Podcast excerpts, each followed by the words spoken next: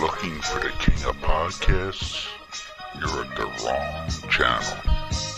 Looking for good ideas for life? You are far from good hands.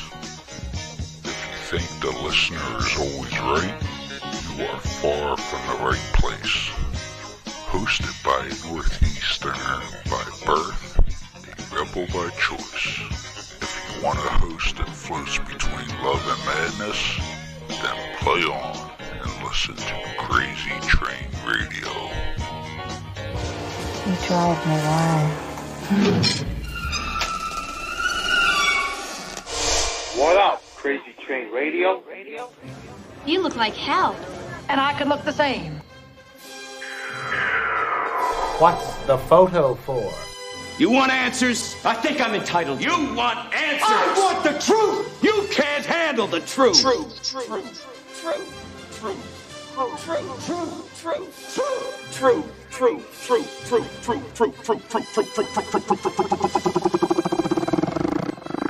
Mm, I love scotch. I love scotch. Scotchy, scotch, scotch. Here it goes down, down into my belly. Mm-mm-mm.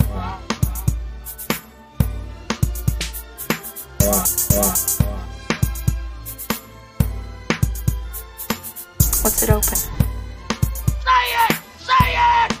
Say it! Say it! Say it! Say it! Say it! Say it! Say it!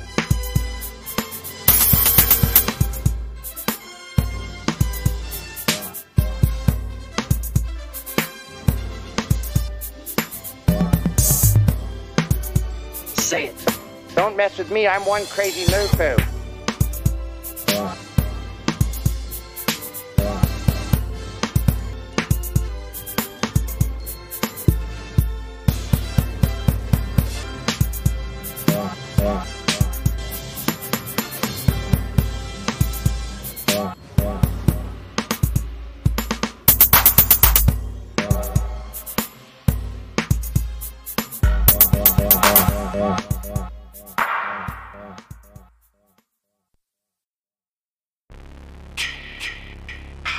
Hey there, Friday fans. We know how much you enjoy the movies. Enjoy grabbing your Friday merchandise and interacting with the Friday family, whether it be at conventions or during our particular watch alongs. Well, when you're looking to get yourself masks, why not check out our friends over at Camp Blood Customs out of New York State and order your specific custom mask from any of the films. All orders are made specifically. Your needs and wants are. Make sure you find Camp Blood Customs on Facebook, Instagram, and all over social media and order yours today.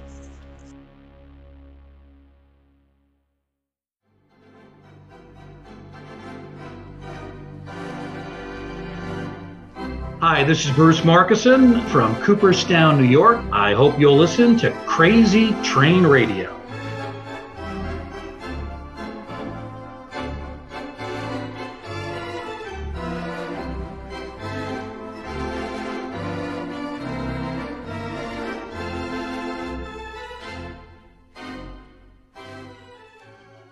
Hey folks, it's your least favorite host in the podcast world Croc, Jonathan Steele. And boy, do we have a good one for you today.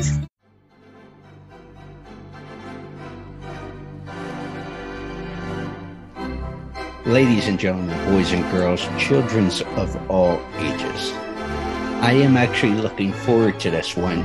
This guy on the other end of the line is got a very busy week and it actually started this morning or lunchtime today because he had a nice little virtual chat with Mr. Steve Sax, who is going to be attending the Hall of Fame Classic this weekend, as it is recording, uh, Memorial Day weekend in Cooperstown at the legendary Doubleday Field.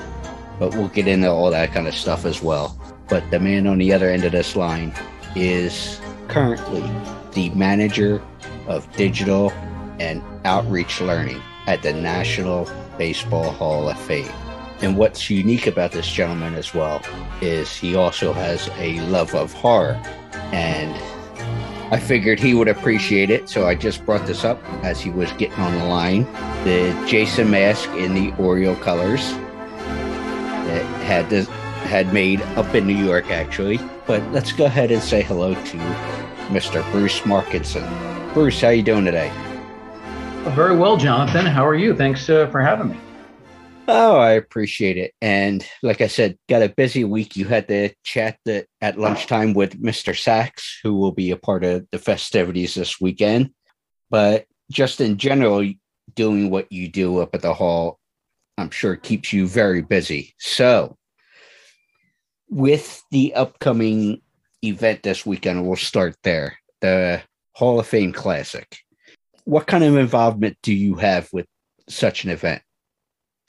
Well, first of all, it's great to, have it after a two year layoff. We had to cancel in 2020 and 2021. But uh, thankfully now we're we're trying to get back to as much normalcy as we can, and uh, we are going to have the classic now for the first time since 2019. It's going to be one of the busiest weekends for me personally and our department, the education department in general. Uh, on Friday, uh, we have a lot of things going on. I'm going to be doing two different programs with George Brett and Willie Mays Aikens. Uh, one of the programs, we're going to talk about their relationship as Royals teammates, but also how they kind of rekindled a friendship uh, after Willie was released from prison after rather long incarceration. Uh, we're also going to talk uh, in the evening on Friday with both Brett and Aikens about the upcoming film, The Royal, which is a movie about Willie Aikens' life and some of the struggles uh, that he has had um, you know, during his baseball career, but also since then as well. We have the uh, clinic on Friday afternoon as well. That's sort of in between the two programs. We have uh, about seven or eight former players that'll be offering instruction to uh, younger kids up to 12 years of age at Doubleday Field. Uh, there'll be stations about pitching and hitting, running, fielding, throwing, bunting, all sorts of things. Uh, that's always a fun event. It's great to see all the kids get the instruction from guys who played in the major leagues. So that's just Friday. And then, of course, Saturday is the really big day. Uh, we have uh, the Home Run Derby at 12 noon at Doubleday Field. That precedes the Hall of Fame Classic a game that features uh, 30 retired stars, uh, one from each of the teams. There'll also be seven Hall of Famers serving as coaches and managers. And then after the game uh, that evening, we're going to have an event uh, called Night at the Ballpark, where fans who have purchased tickets can have their photographs taken with not only the Hall of Famers, but also the uh, 30 retired players who partook in the game. So it's uh, it's a whirlwind of activity coming up on Friday and Saturday. But after two years of not having these events, which really are celebratory events about baseball, it's nice to bring them back in 2022. Exactly, and I am coming up on Thursday to see the game on Saturday and the home run derby, but also I'm going to be coming in the hall on Friday for the George and Willie discussions. So I'm really looking forward to those. But for those who might not be familiar with you, you actually started with, and I know everything on the internet is true, and the museum tries to be factual about things, rightfully so. But you actually started working for them in the library and public programs side of things. In 95 you left in 2004 and came back in 2013 to do what you're doing now. So can you talk a little bit about what you actually do and the evolution of your job over the years with the hall of fame yeah, you know, I started at the hall way back in uh, 1995. Uh, hard to believe that's now 27 years ago. I was actually a researcher in the library. Then I moved over to museum programs. Uh, did that for a few years. Um, I got a little bit burned out Uh, I had, you know, been working without really without a break uh, since my college graduation. And uh, so I decided to leave the hall in 04.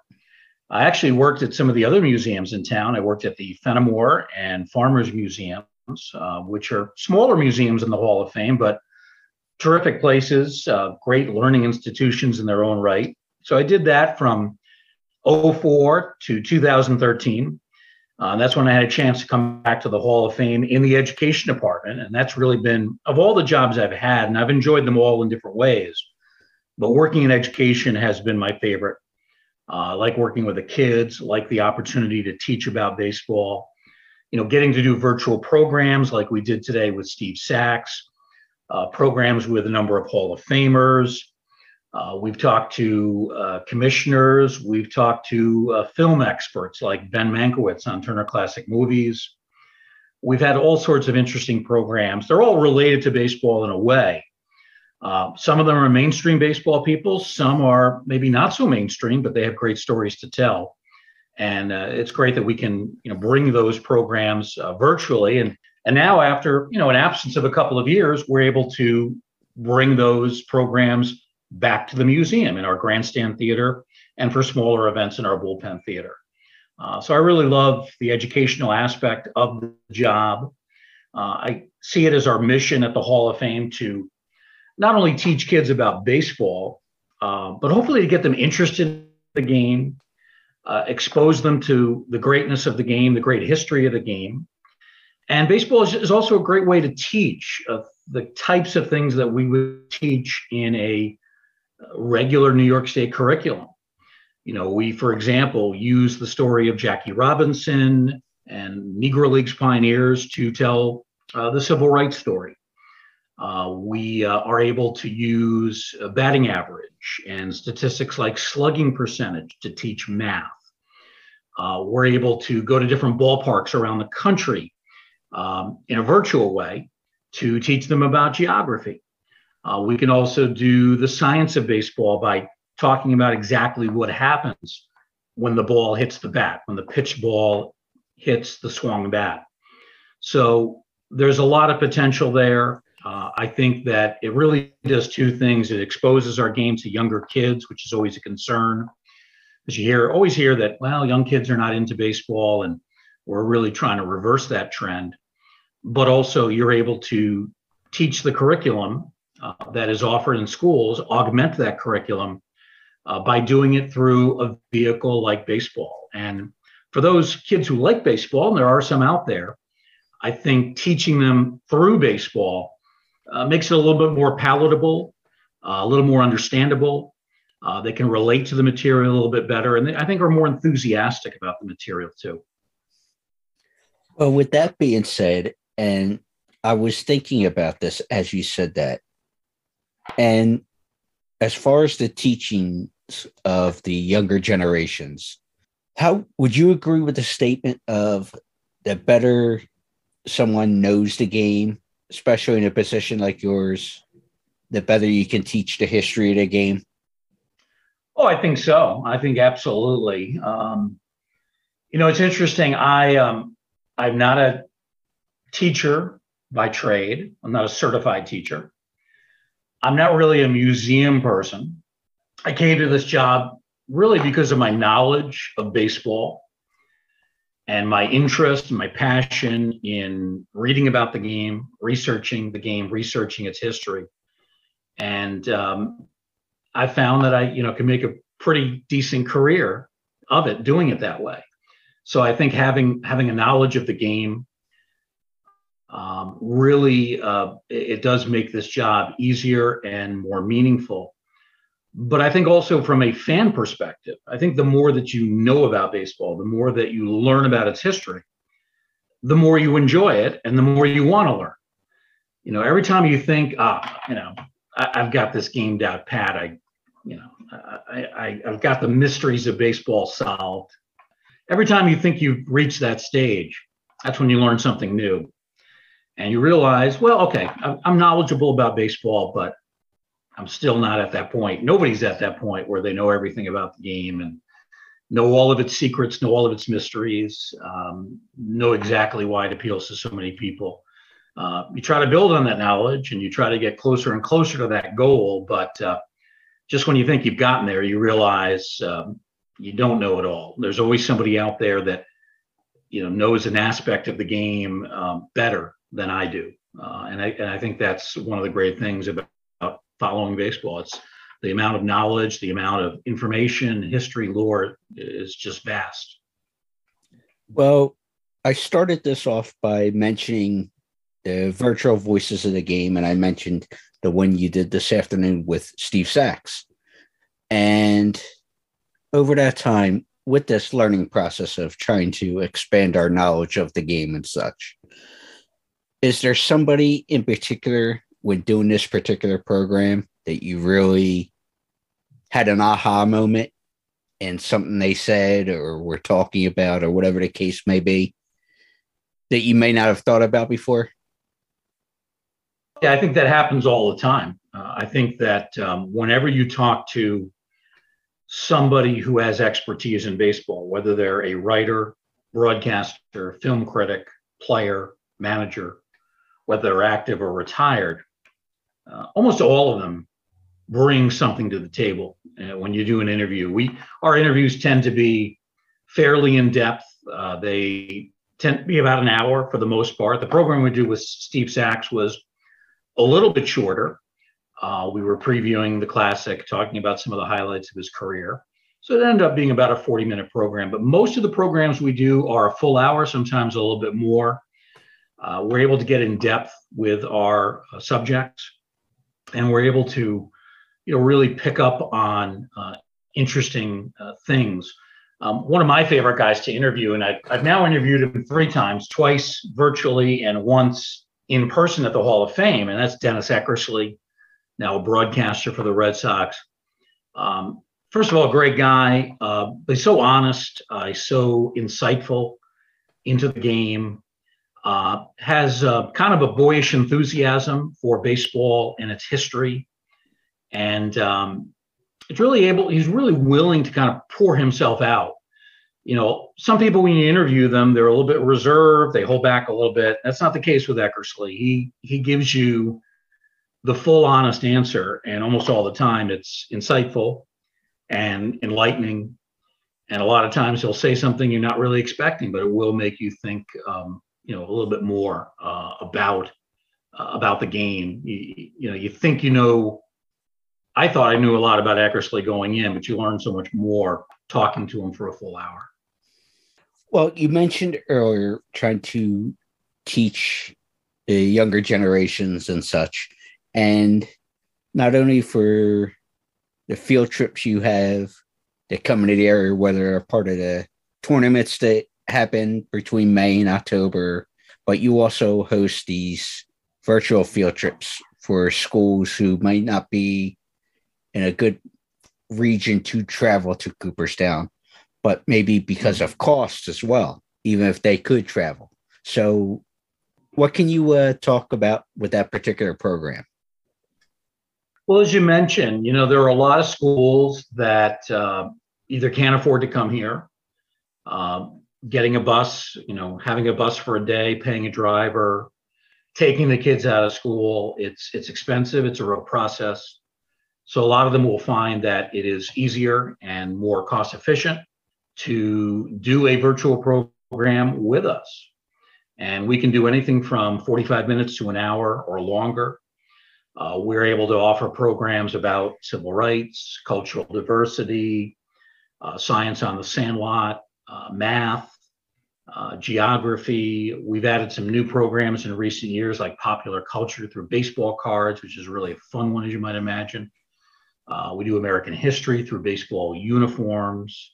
Uh, we do geometry. Uh, we even do labor history for older students, high school and college students as well. So we're able to offer a lot of uh, really, I think, intriguing programs that mix baseball, you know, with the everyday curriculum that would be offered in New York State. And um, I, I think it's it's it's an opportunity that we have. We don't have a you know a big window uh, as I said, we have 45 minutes to an hour to deliver the program. And sometimes it's hard to get through to the kids. You know, they're maybe not that interested in baseball, maybe they're distracted. Um, but hopefully, each time we deliver a program, we're at least getting through to a few of them, maybe sparking an interest in baseball, or maybe if the youngster is already a fan of the game, really kind of enhancing, encouraging that interest, pushing them to, to learn more about the game.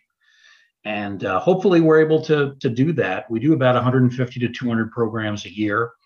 And uh, my, my hope is that every time we do a program, we, we're getting through fully to at least some of the kids. Uh, obviously, you'd love to get through to all of them, but it is hard to do in a 45 minute to hour slot. But we do our best, and, and we hope we hope to engage the kids for that period of time, and hopefully spark an interest that will continue beyond that program.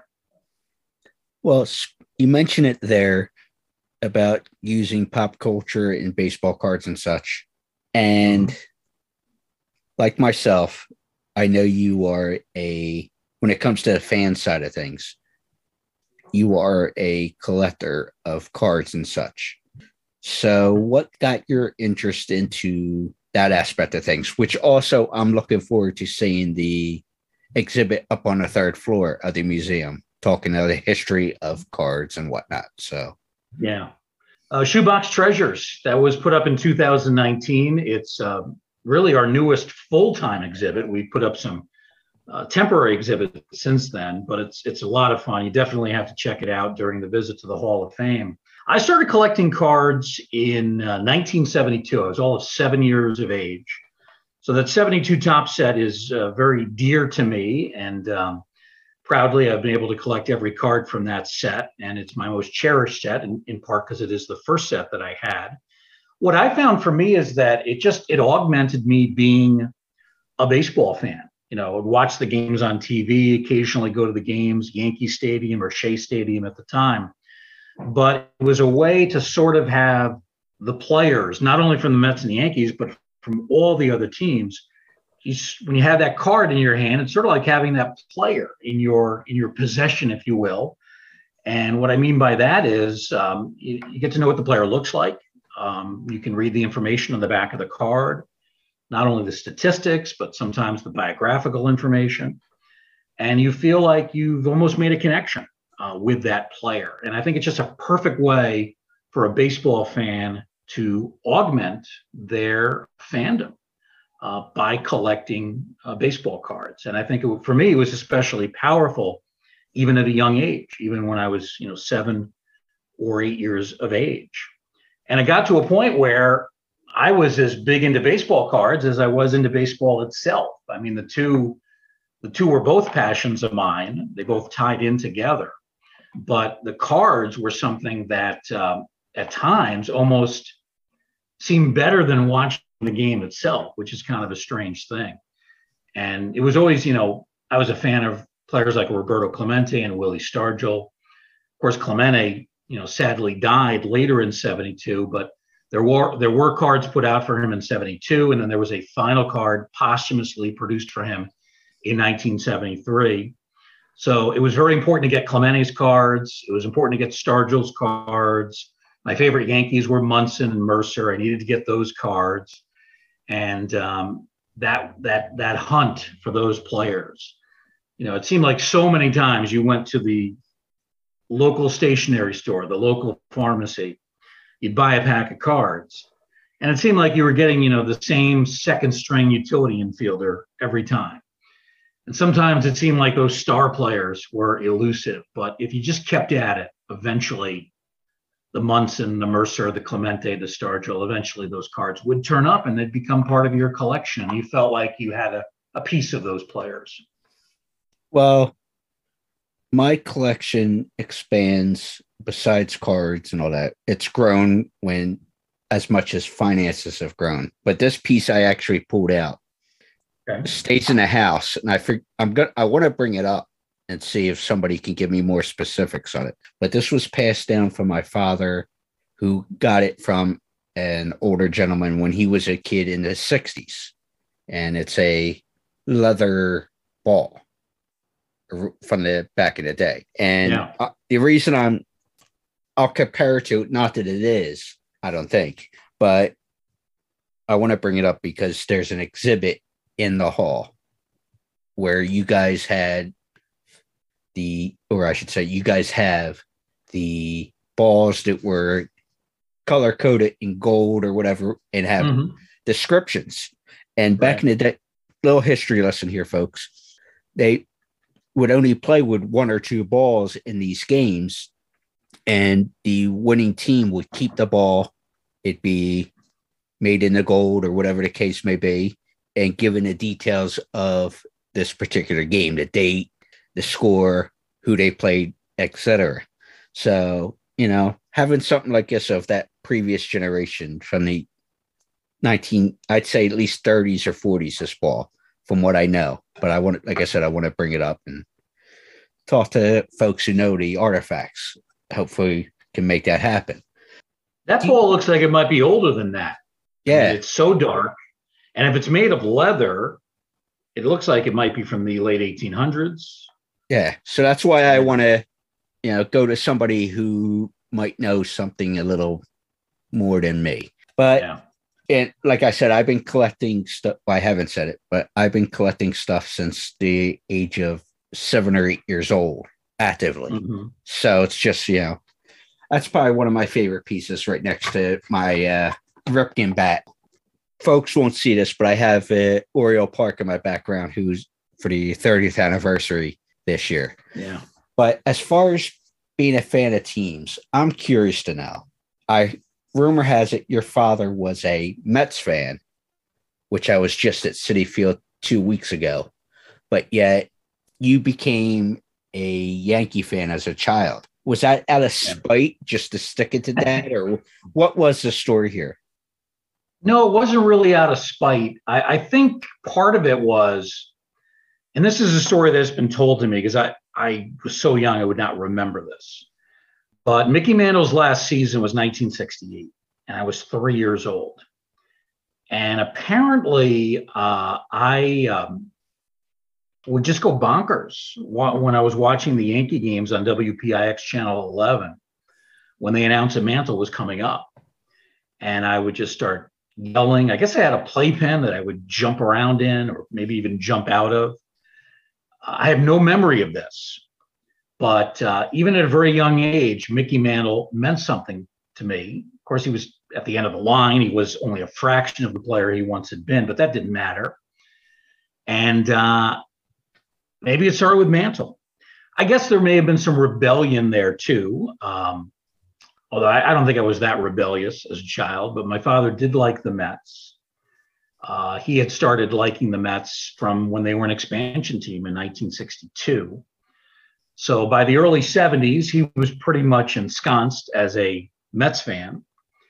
And I guess I decided to do something a little bit different and go with the Yankees. Uh, maybe the mantle thing is part of it. Maybe I like the pinstripes.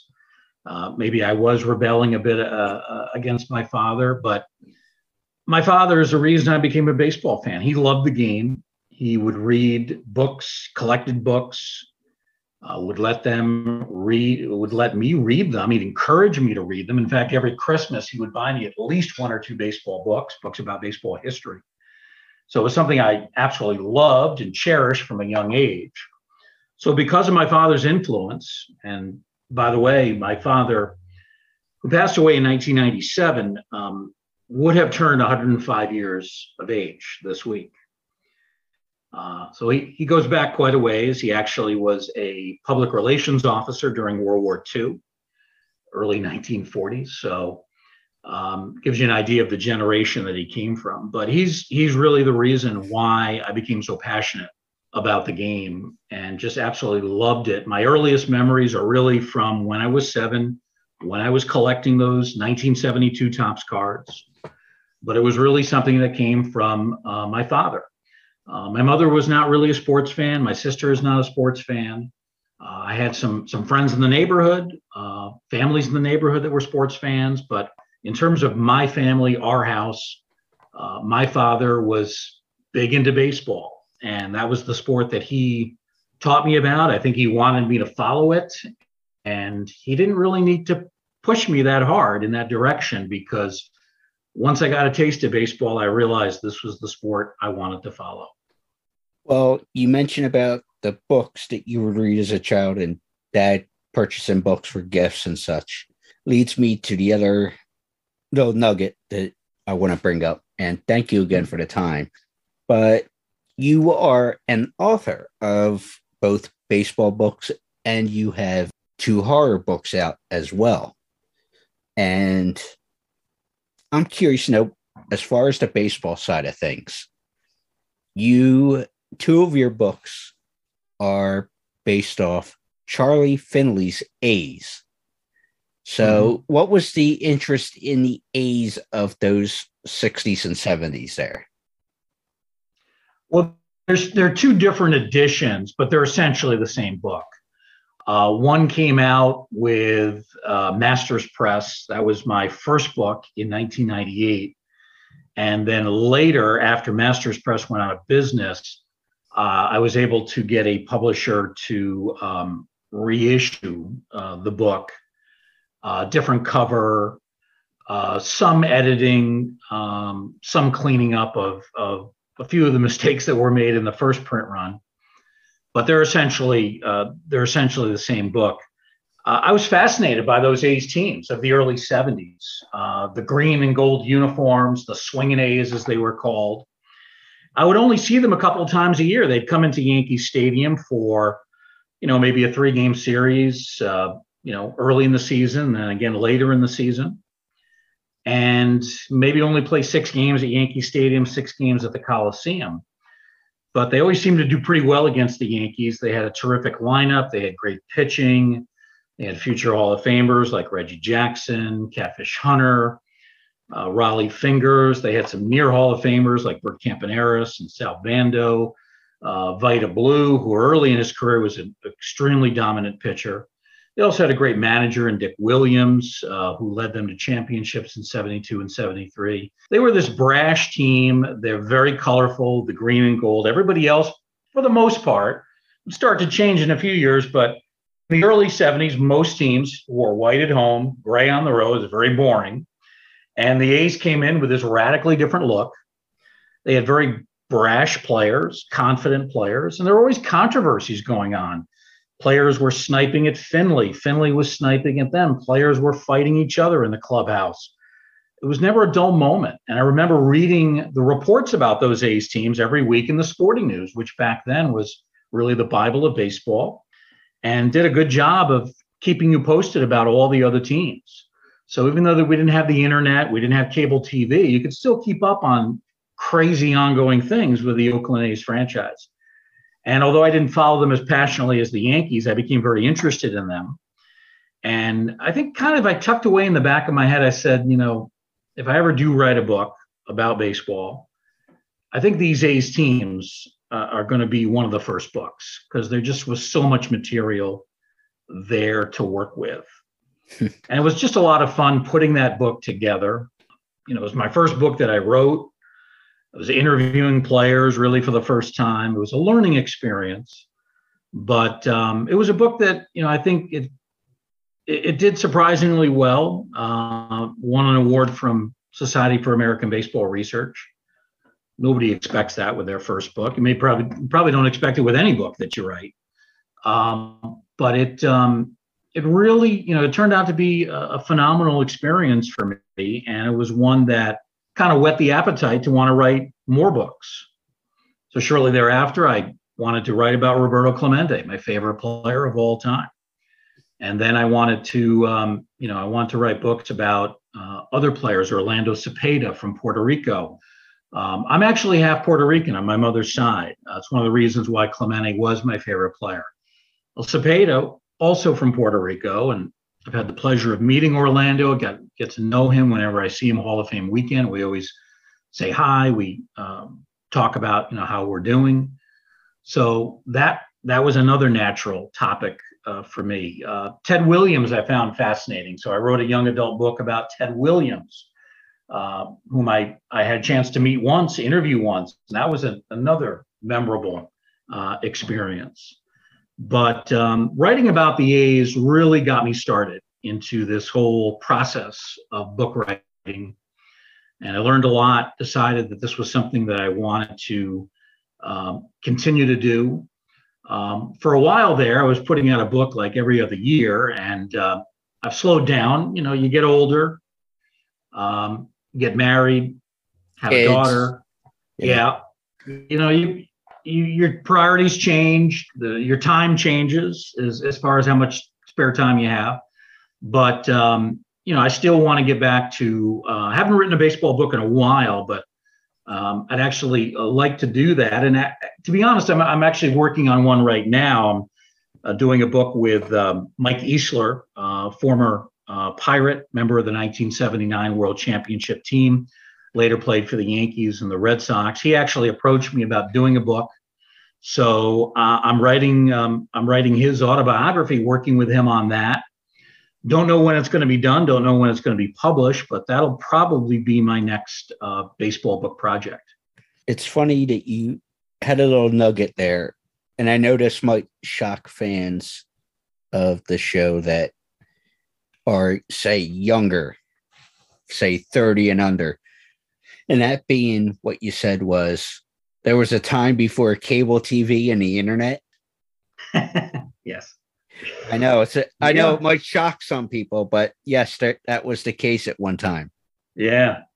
You know, it's interesting when I started writing the book on the A's, the internet was just coming around and I was skeptical of it, I guess, like a lot of people. And I didn't really use it all that much in research. I, I mostly used the library at the Hall of Fame. That was one of the reasons why I took the job at the Hall of Fame. I wanted to write books after hours and on weekends and do the research there. But uh, yeah, the internet has certainly uh, changed things for fans and for for researchers. But yeah, there was nothing like that in the early 70s when I started following the game. Uh, cable television was something that didn't come to my area till I think 1979, around that time. And that was great because then you could start to see, you could see Cubs games on WGN, you could see Pirates games, Red Sox games on um, the Braves on, games uh, on TBS. Absolutely. Braves games on the Superstation, TBS. Um, but yeah, when I first started following the game in 72, basically the games that you had, you had the Mets on Channel 9, WOR, the Yankees on PIX, Channel 11. You had the NBC game of the week Saturday afternoon.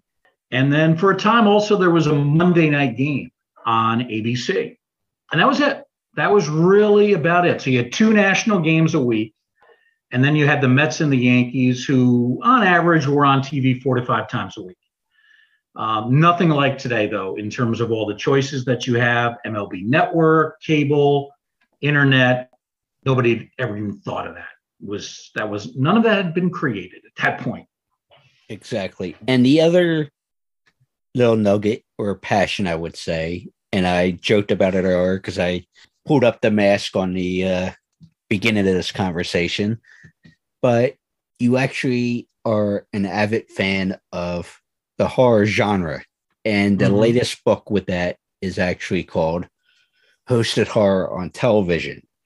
And you talk about the screen gems and you go from the Universal Studio monsters to the monsters of the 70s. And it's a wide gap there. And it's changed even so much since the 70s.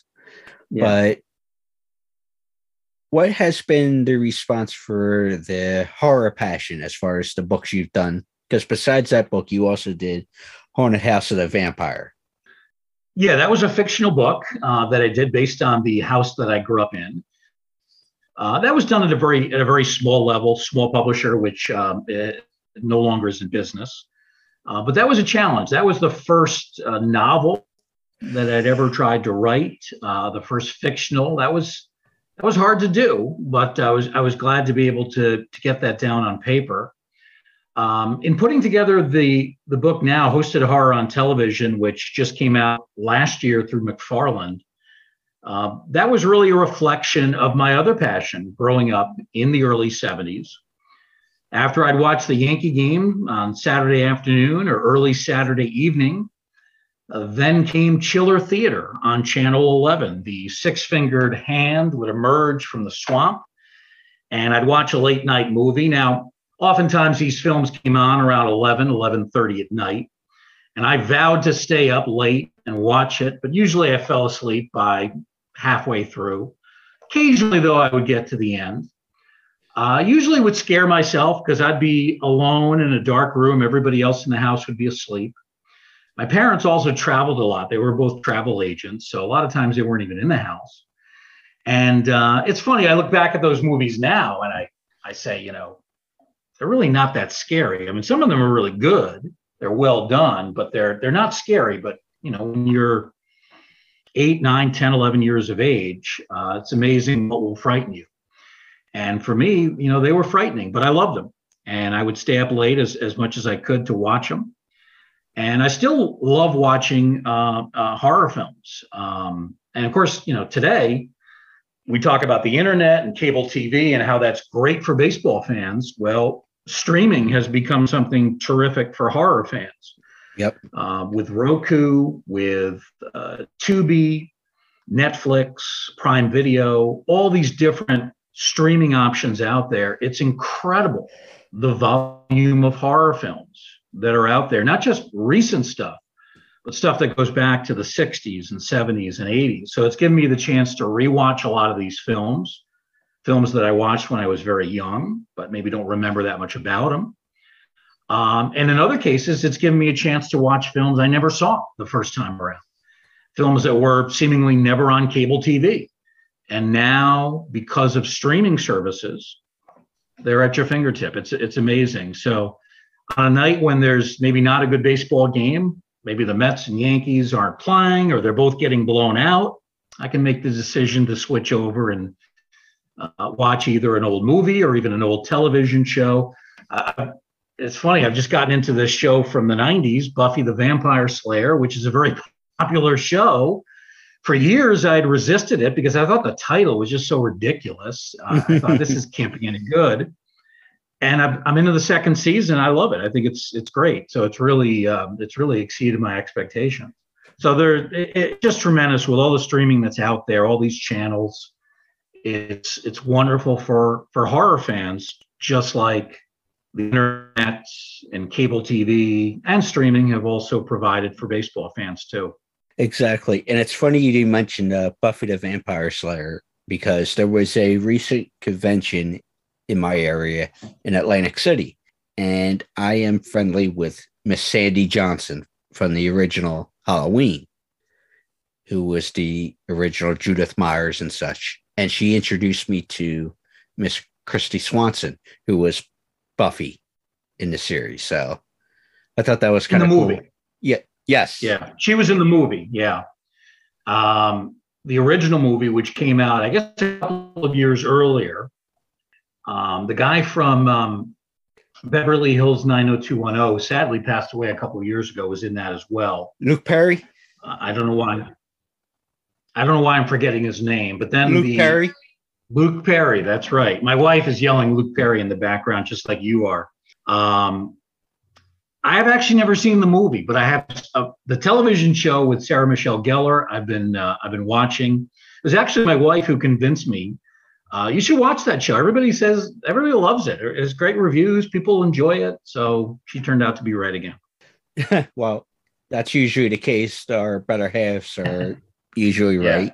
But on a horror aspect, what is your would you say your favorite series or particular movie? Would you say? It's a great question. In terms of series, I'll tell you a show I really liked, and it's a shame that it got canceled after three seasons. Was uh, Penny Dreadful on Showtime? It was a show that brought together a lot of the classic monsters into uh, a Victorian era backdrop. You had Frankenstein, you had Dracula, you had um, a Dorian Gray character, um, you had a Wolfman, I thought it was a very well done show. It was tremendously uh, well acted, um, really top level performers. And then all of a sudden it got canceled by Showtime. I'm not really sure why, because it was very popular. I, I, imagine it was an expensive series to produce in terms of costuming and that sort of thing. But that was a great show. I wish I wish that it had gone on for a longer uh, period of time. So I really, I really like um, I really like that show. Um, as far as movies, my favorite movies, um, I have to go back to the classics. 1931, the original Frankenstein is is still at the top of my list. Um, I love Abbott and Costello Meet Frankenstein, even though it's comedy and horror. But it's uh, it's another great Bela Lugosi film, um, and it's one that I I don't think gets recognition it deserves. Uh, but I love horror from more recent years too. You know, you go back to the 70s. Um, you know, films like Texas Chainsaw Massacre. Um, you know, very powerful. Uh, then the 80s movies like The Changeling, uh, Fright Night. But there's also great horror that's um, being made today. Um, I thought the remake of The Invisible Man with Elisabeth Moss was terrific. Uh, I thought that was really well done. Uh, movies like Hereditary, very frightening uh, film. Um, just a couple that that that uh, come to the top of my head. So I, am not one of the, although I do like the old films. I'm not one who says that horror today is is no good. I actually think it's pretty darn outstanding in many ways. I think filmmaking today um, in the horror genre is really going through kind of a renaissance, going through a high point. So I love the films of today, but I still have the interest in the vintage films from the 30s, but also the Hammer films from the 60s and some of the films I mentioned from the 70s and 80s. There's there's a lot to choose from there. There's seems like every decade has something to offer, whether it's classic films or it's films uh, of more recent vintage, which are a little more violent, have more gore. Um, I don't like too much gore. I like suspense. Sometimes I think showing less is better than showing more. Theater to mind. Mystery. Yes, exactly. And uh, I think there's a lot of films today that do that. And uh, I think it's a good time to be a horror fan.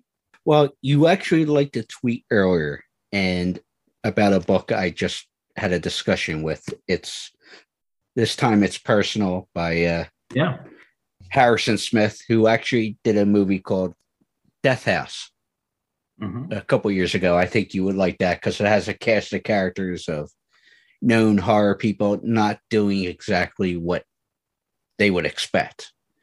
So that's a definite, and it's on one of the streaming services. And you know, I know Harrison uh, quite well. I've uh, interviewed him at horror conventions. In fact, he was one of the people that I interviewed for my book, Hosted Horror on Television and there's quite a bit of his commentary in the movie because he's an historian and now he's not just a director oh, yeah. today but he's an historian of horror going back to the classics um and great he loves guy isn't he film that i do yeah and he actually he told me that um one of the things that motivated him to write this book uh, was when he read my book and he's actually one i dedicated the book to a number of people who are horror historians. And Harrison is is one of the people that I mentioned, and and some of the others are uh, writers like David Skal, uh, Frank Dello Stritto, uh, horror hosts like uh, Joe Bob Briggs. I actually dedicated the book to these people. Harrison was one of them, and uh, he read the book and said he loved it, and he said it motivated him to to write his book. I haven't seen it yet, uh, I haven't gotten a copy, but do plan on getting one and reading it. And i will be curious to see what Harrison has to say. He's very knowledgeable on horror, really a great mind on horror and horror history. Just a fun guy to talk to, too. Oh yeah, and he's very honest. You know, he um, he'll give you a lot of insight into Hollywood, into what really goes on uh, behind the scenes you know, he's um, he's a guy. He lives on the East Coast. Uh, I think he lives in Pennsylvania. Yeah. Um, he often has to work with lower budgets, but um, you know, he he often he's he's a little bit like Roger Corman. He's able to make pretty good material out of uh, limited budgets in the genre of horror. And uh, I always enjoy talking to him because he he always has. In, you mentioned just about any name in Hollywood today, and anyone with any remote connection to horror, Harrison knows something about them. Exactly, and not that I've ever had a chance to talk to Dennis Eckersley to go back to baseball, but from what you said earlier, I would find Harrison in that same boat in terms of if you're not looking for an honest answer, don't ask him the question. Right. Oh, yeah. Yeah, he'll tell you what he thinks, and it may not be exactly what you want to hear, but it, it's honest and it's usually it's based on knowledge and information and doesn't mean you have to agree with every opinion that he or anybody else expresses but if they come at it come at it from a base of knowledge and a passion and he certainly has that passion for horror you have to respect that and pretty much to sum that up it's like an expression my uh, father tells me again all the time and everybody else when you think of nolan ryan what's the pitch you think of? Fastball. Right down the middle, right?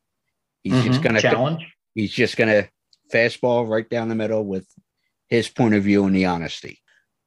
But obviously have kept you 45 minutes and I really appreciate the time. But well, I I could go on for however long you want. my final question for you, and I want to go back to the hall because obviously sure exhibits change and then there's exhibits that have been a, a, permanent fixture there and i know it's stayed the same for the most part the one since i started coming up there in 2016 and that's the hank aaron exhibit but mm-hmm. is there a particular exhibit that you always appreciate it and is there something that you would like to see put as an exhibit even if it's just a part-time exhibit in the museum at some point? Well, let me answer the first part of your question. Um, actually, my two favorite exhibits there are the two newest ones we have. Uh, Shoebox Treasures, which is about baseball cards. And it's a very colorful exhibit. It's it's a great smattering of cards from many different eras, but there's also a lot of great information about the history of the card industry, how they how the industry has changed. You know, initially, cards were issued with tobacco, then candy, then gum. So there's there's a great history of, of baseball cards and baseball card collecting. It's a tremendously popular hobby even to this day. So that's a great exhibit. And then about a year or two after that, our curators put together a very extensive exhibit. It's called Whole New Ball Game as baseball from 1970 to the current day. So it's basically the last 50 years. And that coincides pretty much with my life and my time as a baseball fan. So it's 1970 to 2022. And as new history continues to be made, there's built in space to accommodate that. Uh, but it's a lot of fun. It's very colorful. When you first walk into the exhibit, you see the San Diego Chicken mascot who greets you. Uh, you see samples of those Oakland A's uniforms that I talked about earlier. Uh, the first polyester uniforms, which were introduced by the Pirates, the short pants the White Sox tried in 1976. So there's all sorts of great stuff there. But one of the real highlights of the exhibit are the huge video replay boards, which feature most of the great baseball moments over the last 50 plus years. Uh, everything from uh, the Pine Tar game with George Brett to Reggie's three home runs in uh, the World Series against the Dodgers, Derek Jeter's flip play against the Oakland A's, just about any great play or moment that you can think of over those five decades has been captured on video or TV. And even though it's not in HD and sometimes, you know, the recordings are a little bit uh, hazy, fuzzy after all these years, it's still great to be able to relive those moments on these replay boards. You could literally spend hours just hitting the buttons and playing all these great moments. And, and these, these boards are all stationed throughout the exhibit, one after another. So I, I really I like those two exhibits, Whole New Ball Game and uh, Shoebox Treasures. Um, they're very much um, at the top of my list. I, I really love them both.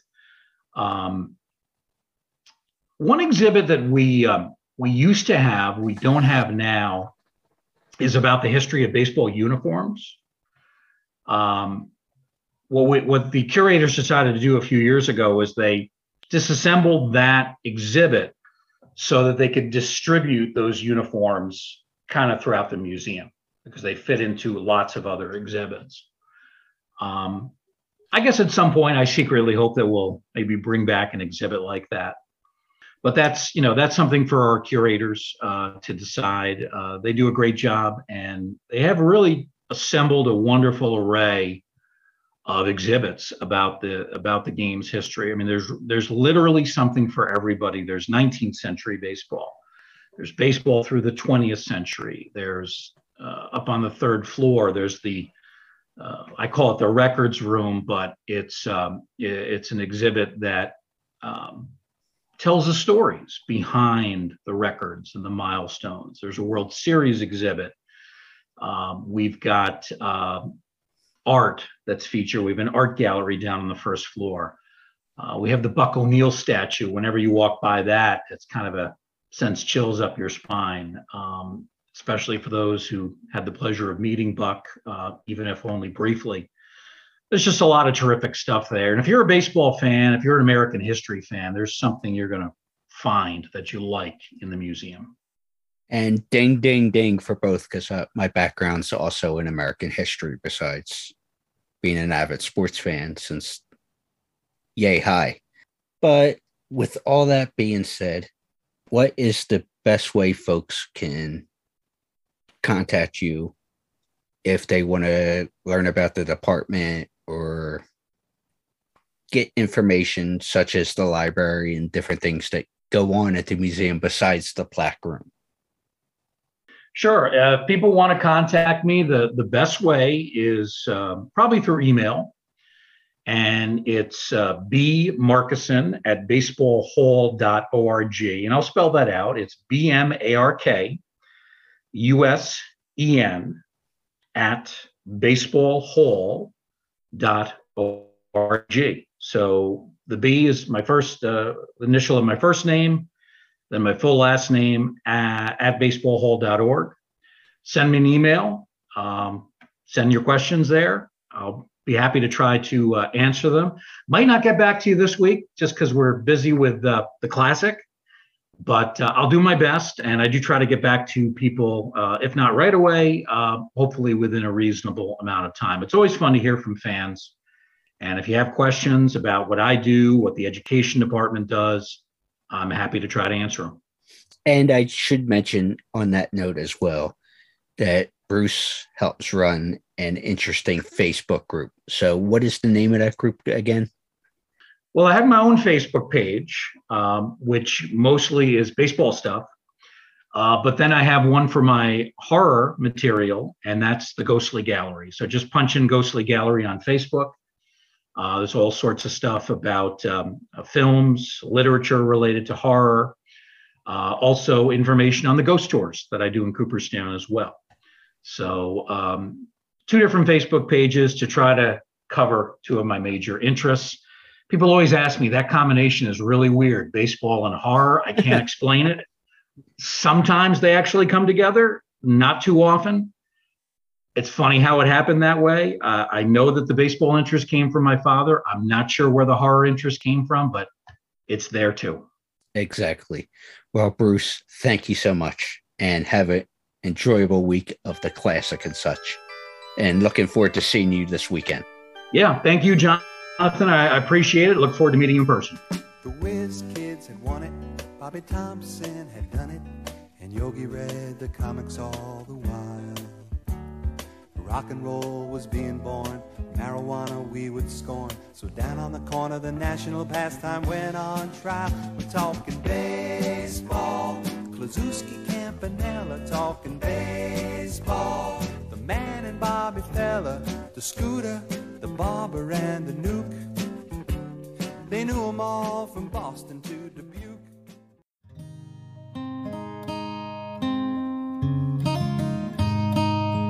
Are you annoyingly even keel? E-methamine could be right for you. I have a disease, alright? I need help! E-methamine lets you get gagged up on whoop chicken parts without yellowing one's teeth. Yeah! Contact your doctor today if you experience the following. Oh my god!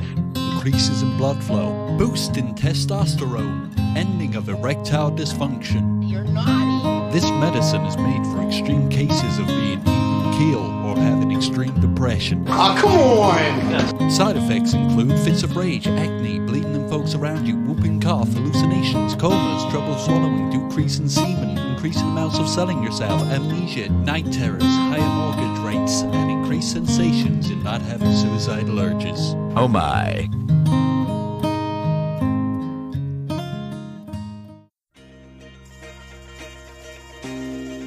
Hello, everybody. I'm Billy Sample, former major leaguer and now filmmaker, and you're listening to Crazy Train Radio.